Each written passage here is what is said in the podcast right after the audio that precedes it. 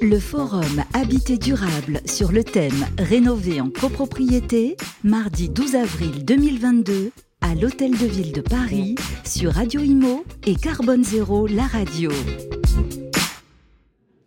Bonjour à vous toutes et vous tous, ravi de vous retrouver en direct du forum Habité durable à l'hôtel de ville de Paris, en direct hein, sur ce plateau de Carbone Zéro, la radio, un première euh, web radio dédiée aux transitions et de Radio Imo. Nous sommes donc au forum Habité durable, un rendez-vous pour les copropriétaires et les locataires parisiens, un forum qui donne toutes les clés pour mieux préparer son projet de rénovation, événement gratuit hein, organisé par l'Agence parisienne du climat en partenariat avec la ville de Paris, la métropole du Grand Paris, l'ADEME Île-de-France et les agences locales de l'énergie et du climat de la métropole parisienne. On passe donc en revue ben, tous les grands sujets qui sont évoqués à l'occasion de ce forum. Et à présent, on va parler de la gestion durable des immeubles. Pour en parler avec moi, Nabil Zenasni, bonjour. Bonjour. Qui est donc chargé de mission à l'Agence parisienne du climat, qui porte donc cet événement où nous sommes actuellement euh, en direct.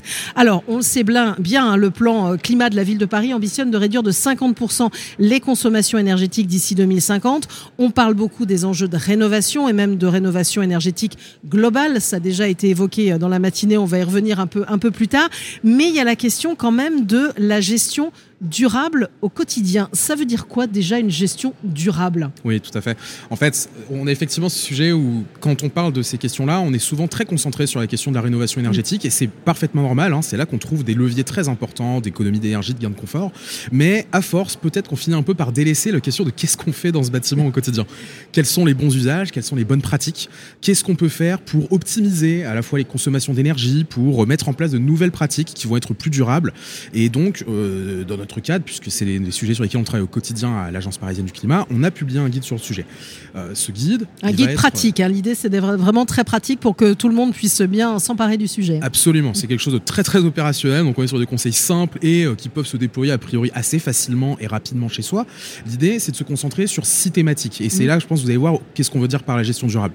Premièrement, on a une thématique. On va les passer peut-être en revue euh, juste après. Je voulais juste savoir, parce que pour qu'on puisse comprendre, on dit souvent c'est très bien de faire un beau bâtiment. Alors, soit à la base, évidemment, un bâtiment à énergie positive, soit une rénovation efficace. Mais en fait, derrière tout ça, il y a la notion d'usage. Hein, c'est bien ça. Et la façon dont les habitants s'en emparent. Et c'est à ces habitants que vous voulez parler, c'est ça Tout à fait, exactement. L'idée, c'est vraiment de s'adresser à la fois aux copropriétaires, mais également aussi aux habitants. Vous avez raison de le dire, parce que dans le bâtiment, il y a aussi des locataires et ils ont un rôle sur les toutes les questions de consommation d'énergie, consommation d'eau, euh, est-ce qu'on a des espaces végétalisés ou pas, euh, mhm. qu'est-ce qu'on fait des déchets dans cette, dans cette copropriété, dans, ce, dans cette résidence, et c'est de tout ça dont on traite dans le guide.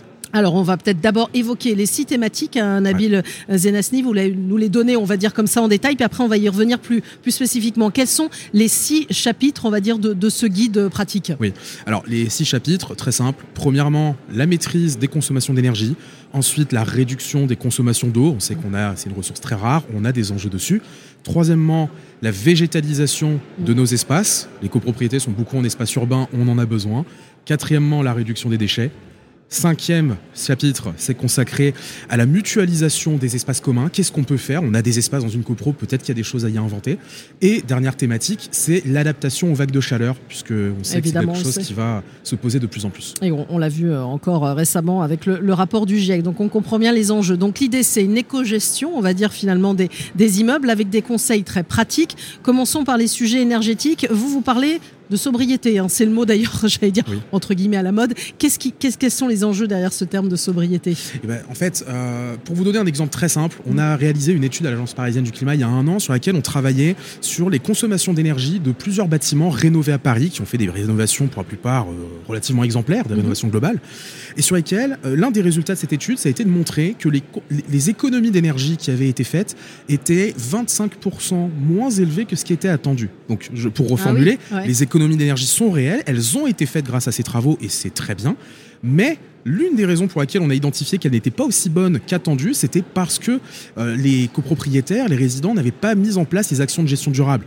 Très simplement, si on fait des travaux d'isolation mais qu'à la fin on continue de chauffer dans les logements à 23 degrés, mhm. on va sans doute économiser de l'énergie mais pas autant qu'on le pourrait.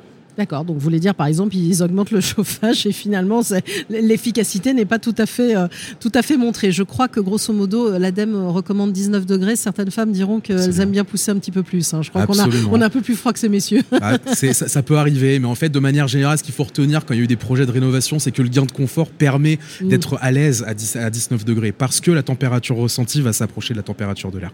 En tout cas, effectivement ça fait partie de ces questions-là. Euh, sur l'énergie, c'est aussi de rediffuser ces bonnes informations et notamment cette fameuse température de consigne qui, je le sais, fait souvent beaucoup discuter dans les copros. Alors ça fait discuter dans les copros et l'autre sujet alors euh, majeur, c'est la gestion de l'eau. Hein, vous en avez parlé. Oui, tout à fait. Sur la gestion de l'eau, euh, l'idée, un peu comme pour l'énergie, c'est de redonner quelques conseils pratiques du type justement former un groupe de travail qui alors un groupe de travail, ça fait très formel qu'on le dit comme ça, mais ça peut être juste deux copropriétaires motivés qui vont faire attention aux consommations d'eau dans la copro, juste prendre de temps en temps les relevés, regarder les factures d'eau et vérifier quand même si ça dévisse ou pas. Euh, diffuser les bonnes informations sur les éco-gestes à mettre en place euh, auprès de tous les résidents et les résidentes. Je dis bien résidents parce que justement, c'est pas que les copropriétaires, c'est aussi les locataires mmh. qui sont parfois majoritaires dans certains, certaines copros. Euh, et puis, ça va être d'autres actions comme ce que l'on peut faire par exemple sur la, récupération des eaux pluviales. C'est souvent quelque chose que l'on envisage quand on est en maison. En immeuble, ça peut être plus difficile, mais là aussi, on a eu quelques exemples avec par exemple une copro de Boulogne dont on parle dans ce guide qui a pu utiliser son ancienne cuve à fioul, donc une mmh. énergie particulièrement polluante à laquelle ils ont renoncé dans le projet de rénovation. Et ils ont décidé de ne pas se débarrasser de la cuve euh, à fioul, de la conserver, de l'enterrer dans le jardin pour en faire une cuve de récupération d'eau. Et grâce à l'eau qui est récupérée, aux eaux pluviales, ils arrosent le jardin. Voilà, une façon très simple, très concrète de faire des économies d'eau. Voilà, de l'inventivité, c'est aussi autour de tous ces sujets quand on parle de durabilité. On va passer maintenant à un peu plus de verre, les espaces verts, la végétalisation. Oui, euh, la végétalisation, en fait, il y a concrètement, pour aller vite, il y a trois enjeux en fait autour de la végétalisation. Euh, premièrement, je, le rappelle, c'est aussi qu'on est dans des espaces très urbains. Donc, mhm. Premier sujet que tout le monde, dont tout le monde se rend compte, on a besoin de rapprocher un petit peu, on a besoin de se rapprocher de la nature en ville. Oui, et euh, je crois qu'on l'a beaucoup senti avec les confinements qu'on a vécu. Absolument, ce qui fait que le sujet intéresse beaucoup de monde et c'est tant mieux. Euh, le la deuxième question autour de ça, c'est que euh, végétaliser des bâtiments, ça permet de lutter contre les effets d'îlots de chaleur urbains, c'est-à-dire les espaces très minéraux, très bétonnés dans les villes, avec beaucoup d'asphalte, dans lesquels on stocke de la chaleur et dans lesquels on se retrouve à avoir beaucoup plus chaud pendant la nuit qu'on aurait que, que, la température ne serait, mmh. bah, par exemple, en campagne. Avoir des espaces végétalisés permet de rafraîchir les villes. Et pareil, dans le cadre du changement climatique, avec des vagues de chaleur qui se multiplient, c'est quelque chose qui devient de plus en plus important. Et puis le dernier sujet avec la végétalisation, bah, c'est que euh, si on a des espaces verts qui vont absorber les eaux pluviales, ça fait de l'eau qui va en moins dans les égouts, ça évite d'avoir des égouts qui débordent et des, des questions, des complications qui sont assez réelles pour les gestionnaires d'eau. Alors, est-ce que c'est facile comme ça, j'allais dire, la végétalisation? Parce que je ne sais pas si tous les immeubles se prêtent tout d'un coup à mettre un, mur végétalisé. Euh. Alors, en fait, ça, va dépendre du contexte de mm. l'immeuble. Euh, certains vont pouvoir végétaliser leur cours s'ils ont un petit, peu mm. de, un petit peu de cours qui vont pouvoir. Alors là, ça va être très variable. Hein. Certains, mm. ça va être en, bac, en pot, et déjà, ça, permet au moins de remettre un peu de nature, à minima. Mais euh, pour certains, on peut jusqu'à se permettre d'aller débitumer un petit peu la cour, de refaire carrément de, la végétalisation en pleine terre. une des questions avec ça qu'il faut vraiment anticiper, c'est juste celle de l'entretien. Parce qu'on voit beaucoup de copropriétés qui veulent tout de suite s'intéresser aux travaux, et c'est mmh. super mais qui se pose pas la question de qu'est-ce qu'on fait derrière avec l'espace vert. Et c'est un peu le même syndrome des gens qui achètent une maison en campagne qui ensuite se rendent compte que euh, entretien le jardin c'est un peu chiant. Euh, là, la, question c'est juste de se poser la question au départ, de l'anticiper et pourquoi pas, tout simplement, si on se rend compte qu'on va pas le temps ou qu'on n'a pas forcément envie, ça se comprend aussi, de faire du jardinage dans une très grande cour d'immeuble, mmh. et bah pourquoi pas juste recourir au service d'un paysagiste. Mais en tout cas, question qui doit être anticipée dès le départ. Voilà, et au sein de la copropriété, on va passer, continuer à passer en revue, on va dire euh, tous ces sujets et les bonnes pratiques qui sont en lien, hein, Nabil Zenasni. Alors on en arrive à la gestion des déchets, j'imagine que c'est pas uniquement choisir entre la poubelle verte et la poubelle jaune. Non, pas uniquement. En fait, euh, pour vous donner l'idée, en 80 ans à Paris, on est passé de 240 kilos de déchets ménagers par an par habitant à 500. Ah, quand même. En 80 ça a presque doublé. On, a, on, a, doublé. On a doublé. doublé, on a doublé en 80 ans. Donc on a euh, l'idée avec les déchets est très simple. Hein. Mm. C'est les 3 R. C'est le principe des 3 mm. R. Premièrement, et je les mets bien dans cet ordre-là de priorité, réduire les mm-hmm. déchets. Deuxièmement, réemployer les déchets quand il peut avoir un autre usage que celui qu'ils avaient plutôt que les mettre à la poubelle. Pourquoi pas s'en resservir Des vieux t-shirts qui deviennent des mm-hmm. chiffons, par exemple. Mm-hmm. Troisièmement, recycler. Mais donc effectivement, c'est pas juste un sujet de savoir quel est le bon tri, même si c'est pareil, un sujet qui fait beaucoup discuter dans les copros et ça se comprend. Mais il y a aussi des actions qui peuvent se mettre en place. Et alors là, on a par exemple des exemples à Paris, dans le 19e, une copro mais une parmi beaucoup d'autres, qui a mis en place des composteurs collectifs. Oui, c'est ce que j'allais vous dire. Le, compostage, ça se développe beaucoup. Absolument, parce que bah, avec le compostage, on peut réduire de 30 à 50% le poids de ces déchets euh, ménagers. Donc c'est très important. on va entretenir les espaces verts. On Absolument. fait le avec le sujet d'avant. Exactement, ça? Exactement. Et on fait de la petite économie circulaire localement. Donc euh, il y a des choses à faire.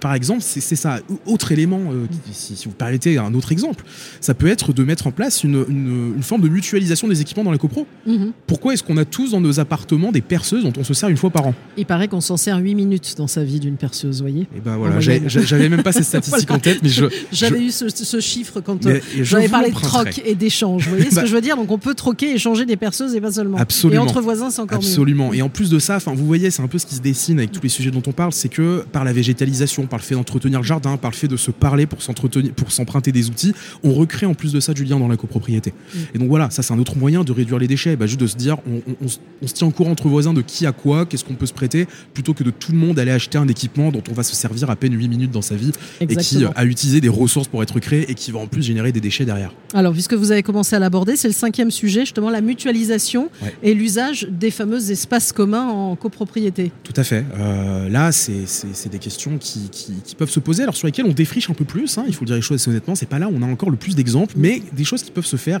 alors pas toujours dans toutes les copropriétés, ça va dépendre de la taille, de l'espace qu'on a euh, disponible. Bon, les deux premiers éléments, on va dire, ça va être notamment sur les mobilités. Et mm. ça, c'est un truc que de plus en plus de, copropriétés euh, ils sont confrontés. Ça va être aller pour aller vite, les locaux à vélo, puisque beaucoup de gens s'y mettent, c'est super, mais pareil, où est-ce qu'on les range si on veut pas les laisser dans la rue Parfois ça devient un peu étroit. Parfois ça devient un peu étroit. En plus de ça, il y a les poussettes aussi. Parfois il y a les poubelles et les trois se retrouvent un peu entassés. Mm.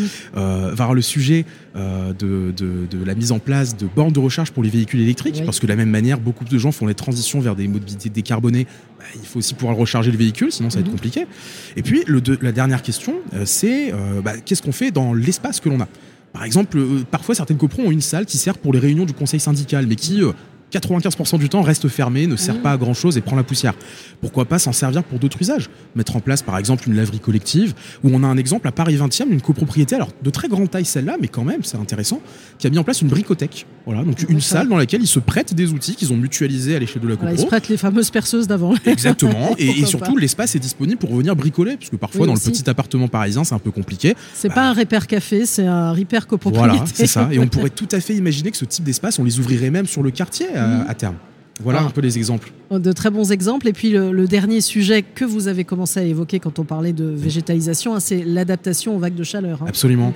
Euh, c'est toute la problématique. Hein. L'un des effets les plus concrets que l'on a avec le changement climatique, euh, alors il y en a beaucoup qui affectent d'autres pays, pas forcément en France, mais l'un des plus concrets en France que l'on ressent, c'est la multiplication des vagues de chaleur. Mm. Vous regardez les dix plus grosses canicules qu'il y a eu dans, les, dans le dernier siècle, et vous en avez plus de la moitié qui sont dans les années 2010. c'est très net. On a une multiplication des vagues de chaleur de plus en plus longue, l'intensité est de plus en plus forte, mm. et ça pose la question, parce qu'on a ce cliché de l'appartement parisien dans lequel on n'étouffe pas en l'été, qui est mm. une réalité. Hein. C'est pas uniquement à Paris, mais je me base sur les exemples que l'on connaît à, l'APC. Euh, le sujet, c'est de savoir qu'est-ce qu'on peut faire collectivement.